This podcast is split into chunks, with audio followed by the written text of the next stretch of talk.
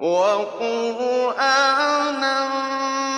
فَرَقْنَاهُ لِتَقْرَأَهُ عَلَى النَّاسِ عَلَىٰ مُكْثٍ وَنَزَّلْنَاهُ تَنزِيلًا. الحمد لله والصلاة والسلام على رسول الله. سيدنا محمد وعلى آله وصحبه أجمعين. الحمد لله حمدا كثيرا طيبا مباركا كما يحب ربنا ويرضى. الحمد لله على نعمة الإسلام والحمد لله على نعمة الإيمان. والحمد لله أن وفقنا على حمده إياه. فله الحمد في الأولى والآخرة. سبحانك لا علم لنا إلا ما علمتنا إنك أنت العليم الحكيم. اللهم علمنا ما ينفعنا وانفعنا وارفعنا بما علمتنا. وزدنا علما وعملا يا أرحم الراحمين. وقفات تأملات مع سورة النبأ. هذه السورة المباركة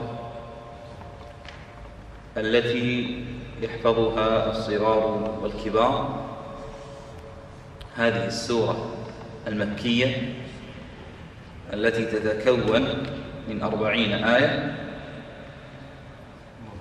تكلم المشركون في النبي صلى الله عليه وسلم وشككوا في القرآن الذي أتى به النبي صلى الله عليه وسلم من الله عز وجل. وشككوا بيوم القيامة والبعث والنشور.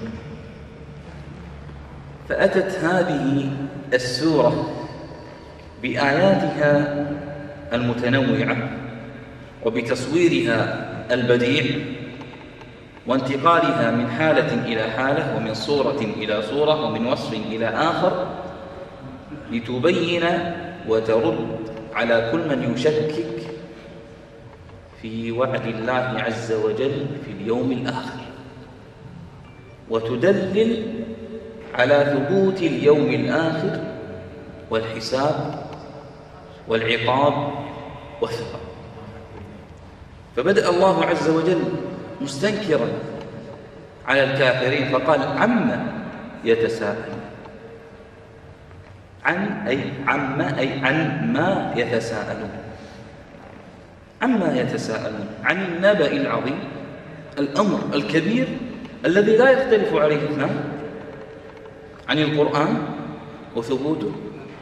عن اليوم الآخر واليوم الموعود الذي هم فيه مختلفون فمنهم من شكك به ومنهم من قال إن هي إلا حياتنا الدنيا نموت ونحيا وما نحن بمبعوثين. ومنهم من نفاه ومنهم من ألحد عن النبأ العظيم اليوم العظيم الذي فيه تهول ويهول الناس ويصبح الولدان شيبا من شدة الهول. الذي هم فيه مختلفون. ثم قال الله كلا وكلا في القرآن للزجر.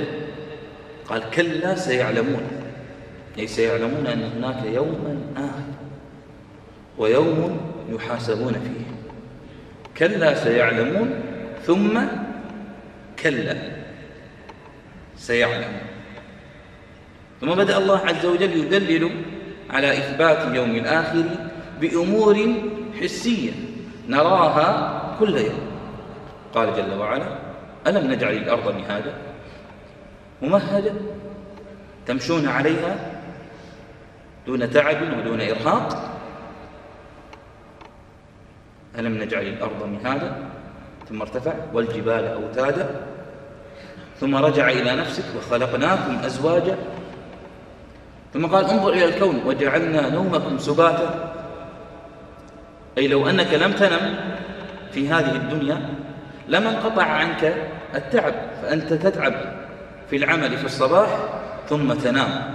جعلنا نومكم سباتا أي قاطعا للتعب. فتنامون فترتاحون. وجعلنا نومكم سباتا وجعلنا الليل لباسا أي شدة الظلام في الليل كأنه غطاء قد لبسه الليل أي هذا الظلام كأنه لباس قد لبسه الليل فهي في شدة وظلمة كما قال الله عز وجل قل أرأيتم إن جعل الله عليكم الليل سرمدا إلى يوم القيامة؟ من إله غير الله يأتيكم بضياء؟ سبحانه وتعالى. فهذا الليل فيه السكون وفيه الراحة وفيه الطمأنينة وفيه النوم. قال وجعلنا الليل لباسا وجعلنا النهار معاشا جعلنا النهار للسعي والعمل على كسب المعاش والرزق.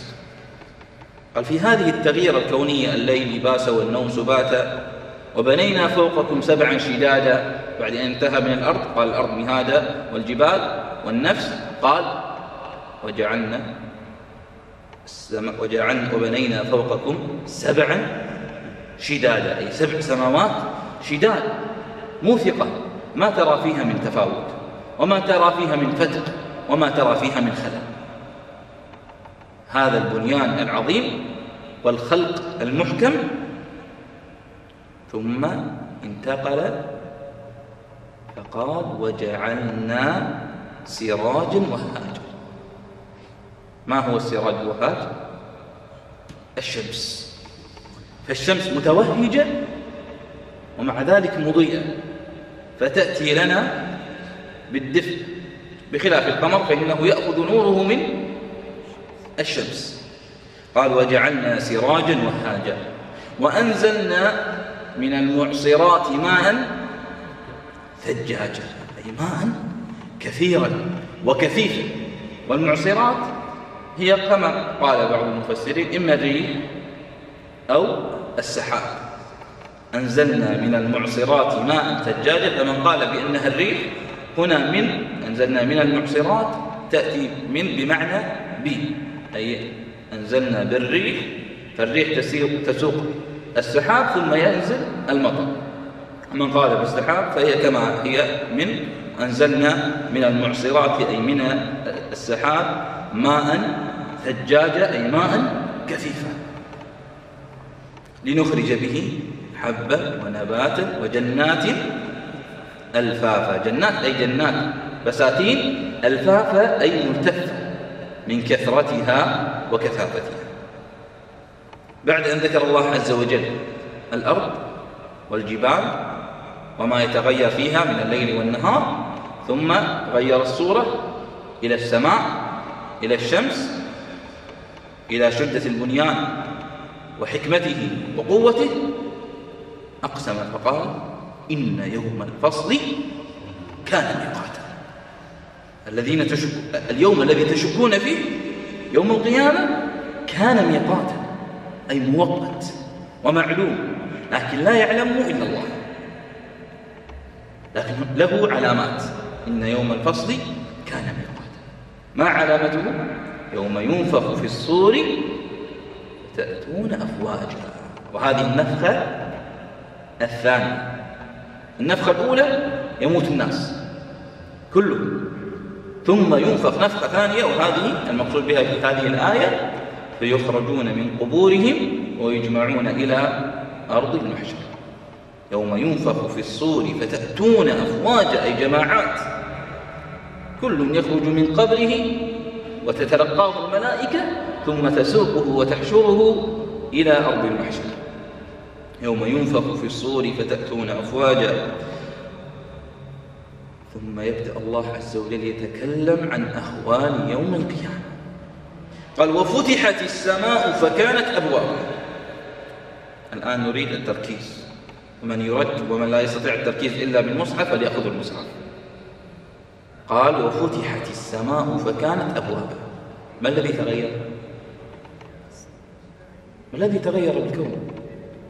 الله عز وجل قال قبل ذلك وبنينا فوقكم سبعا شدادا سماء شديدة لا ترى فيها فتق ولا ترى فيها ثقب. لكن يوم القيامة ما الذي يصبح؟ فتحت السماء. فكانت أبواب فيها طرق. السماء هذه التي كانت شديدة في الدنيا يوم القيامة تكون متفتحة وسيرت الجبال فكانت سراب والجبال لها ثلاث تحولات.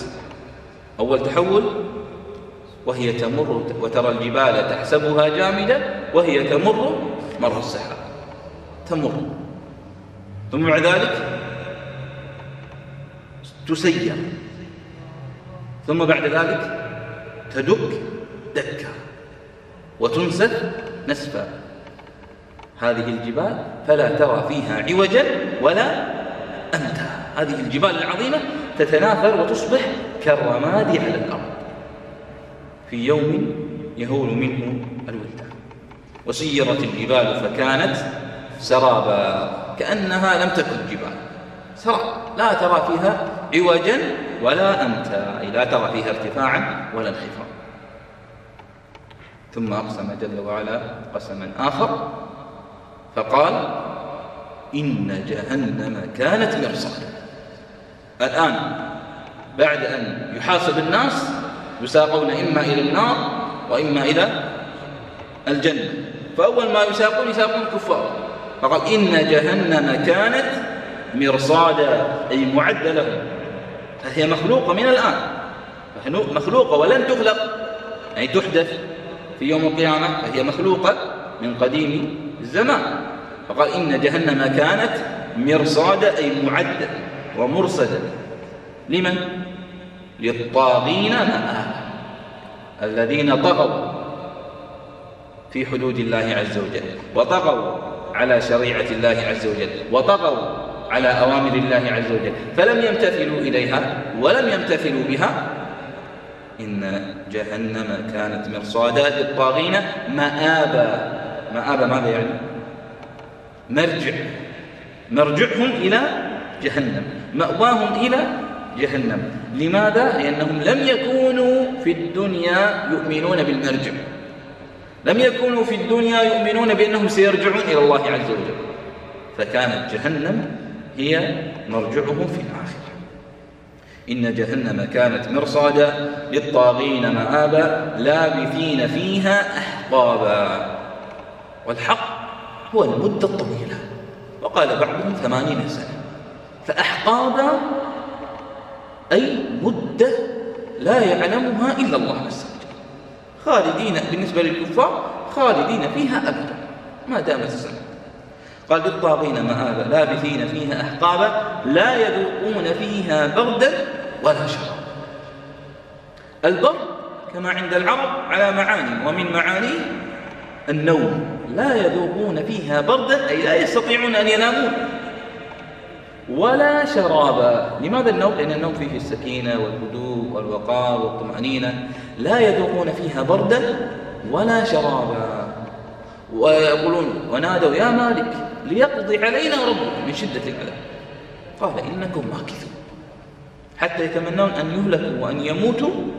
فيقول لهم مالك خازن النار إنكم لا يذوقون فيها بردا ولا شرابا إلا حميما وغساقا. كما قال الله عز وجل وسقوا ماء حميما فقطع أمعاء والحميم هو الماء المتوهج والغساق. نسأل الله العافية هو صديد أهل النار. هو يكون شرابهم وهو الذي يسقون إذا طلبوا النار. نسأل الله العافية. جزاء وفاقا أي جزاء بما كانوا يعملون في الدنيا. ليس ظلما وليس عدوانا. والله منزه عن ذلك. إنما هو العدل والحكم. فيجزون بما كانوا يعملون وبما خالفوا أوامر الله عز وجل في دنياهم. جزاء وفاقا. إنهم كانوا لا يرجون حسابا. كانوا لا يخافون من عذاب الله عز وجل ولا يخافون من حساب الله عز وجل. وكذبوا بآياتنا كذابا. كلما أتتهم آية كلما أتاهم واعظ كلما أتاهم مذكر أعرضوا عنه ولم يؤمنوا به. وكل شيء أحصيناه كتابا. كل, كل شيء تكلموا به. قالوا لمزوا به.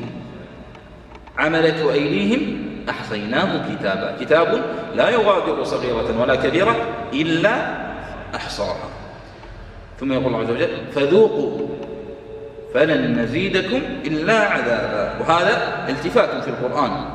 لما قال الله عز وجل كأنهم كان يصفهم في الغيب إنهم كانوا لا يرجون حسابا وكذبوا بآياتنا كذابا وكل شيء أحصيناه كتابا. بعدين التفات خطاب لأهل النار مباشر فذوقوا فلن نزيدكم إلا عذابا. وهذا من أساليب القرآن البلاغية لشد الانتباه عند تلاوة كتاب الله عز وجل.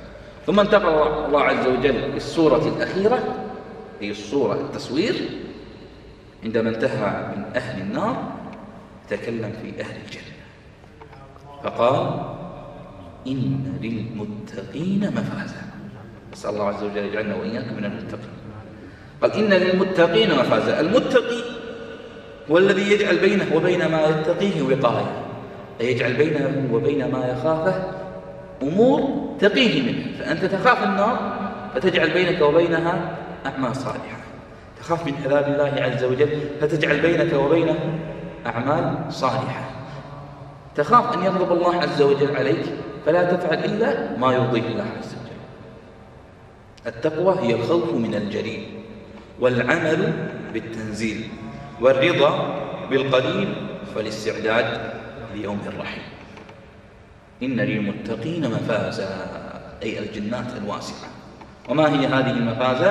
هي الحدائق وأعنابا وكواعب أترابا وكأسا دهاقا. أي كل ملذات الدنيا التي كان يتمناها وتركها خشية لله عز وجل ستكون له يوم القيامة. لا يسمعون فيها لغوا ولا كذابا. لأن من عادة أهل الدنيا إذا شربوا الخمر ويشكرون فيلغون ويقولون من الكلام الفواحش ويقولون من الكذب. أما يوم القيامة خمر الجنة غير عن ذلك. لا يسمعون فيها لا لغوا ولا كذابا. جزاء من ربك عطاء حسابا ولم يقل جزاء وفاقا لأننا لن ندخل الجنة بأعمالنا. إنما هي إحسان من الله عز وجل. إنما هي رحمة من الله عز وجل. كما قال النبي صلى الله عليه وسلم لن يدخل أحدكم الجنة بعمله. قال ولا أنت يا رسول الله؟ قال ولا أنا إلا أن يتغمدني الله برحمته. فالله عز وجل عندما تكلم عن أهل النار قال جزاء وفاقا أي بما عملتم من الكفر والضلال والمعاصي. لكن عندما تكلم عن أهل الجنة قال لا. قال جزاء من ربك عطاء حسابا فهي منة من الله عز وجل. أما أعمالنا فهي مقصرة وفيها الخلل وفيها التقصير. ثم قال الله عز وجل جزاء من ربك عطاء حسابا. من هو الرب؟ قال رب السماوات والأرض. وما بينهما الرحمن ولم يقل العظيم ولم يقل الجبار. ولم يقل المتكبر إنما قال الرحمن لما في هذه الآيات من الرحمة والرأفة واللطف من الله عز وجل. الرحمن لا يملكون منه خطابا يوم يقوم الروح والملائكة صفا. جبريل عليه السلام يتقدم والملائكة صفا لا يستطيعون أن يتكلموا. يوم يقوم الروح والملائكة صفا لا يتكلمون. إلا من أذن له الرحمن وقال صوابا. الشفاعة يوم القيامة لا تكون إلا من أذن له الرحمن ورضي أن يشفع ورضي بشفاعته. وهذه لا تكون إلا للصالحين والأنبياء. يوم يقوم الروح والملائكة صفا لا يتكلمون إلا من أذن له الرحمن وقال صوابا. ذلك يوم الحق. عما يتساءلون؟ ذلك اليوم الحق. النبأ العظيم. ذلك اليوم الحق. فبدأ بالسورة بتنبيه اليوم العظيم وجوابا على عما كانوا يتساءلون عنه ثم ختمها بتذكيرهم بهذا الجواب العظيم ذلك اليوم الحق. وقد بينا الله عز وجل يقول وقد بينا لكم وأثبتنا لكم أهوال يوم القيامة وبينا أن للمتقين مفازا وأن جهنم كانت مرصادا. ذلك اليوم الحق. وهذا إثبات ليوم القيامة ذلك اليوم الحق فمن شاء اتخذ إلى ربه مآبا. اتخذ إلى ربه طريقا. الكفار كانوا لا يرجون مآبا. أما المؤمنين فإنهم يتخذون مآبا. فيدعون في جميع صلاتهم اهدنا الصراط المستقيم. هذا المآب هذا الطريق. قال الله عز وجل وأن هذا صراطي مستقيما فاتبعوه ولا تتبعوا السبل فتفرق بكم عن سبيله. ذلك اليوم الحق. من شاء اتخذ إلى ربه مآبا. إنا أنذرناكم عذابا قريبا. يوم ينظر المرء ما قدمت يداه ويقول الكافر يا ليتني كنت ترابا. المسلم والمؤمن سيفرح بكتابه يوم القيامة ويقول هاؤم اقرأوا كتابيه إني ظننت أني ملاق حسابه أي أيقنت بأني ملاق حسابيه فهو في عيشة راضية. وأما الكافر فيقول يا ليتني لم أوت كتابية ثم يقول يا ليتني كنت ترابا عندما يرى الحيوانات والبهائم قد أصبحت ترابا. نسأل الله عز وجل يجعلنا وإياكم من المتقين المفلحين الذين ينعمون برؤية الله عز وجل وبنعيم أهل الجنة. جزاكم الله خيرا على حسن الاستماع والحمد لله رب العالمين.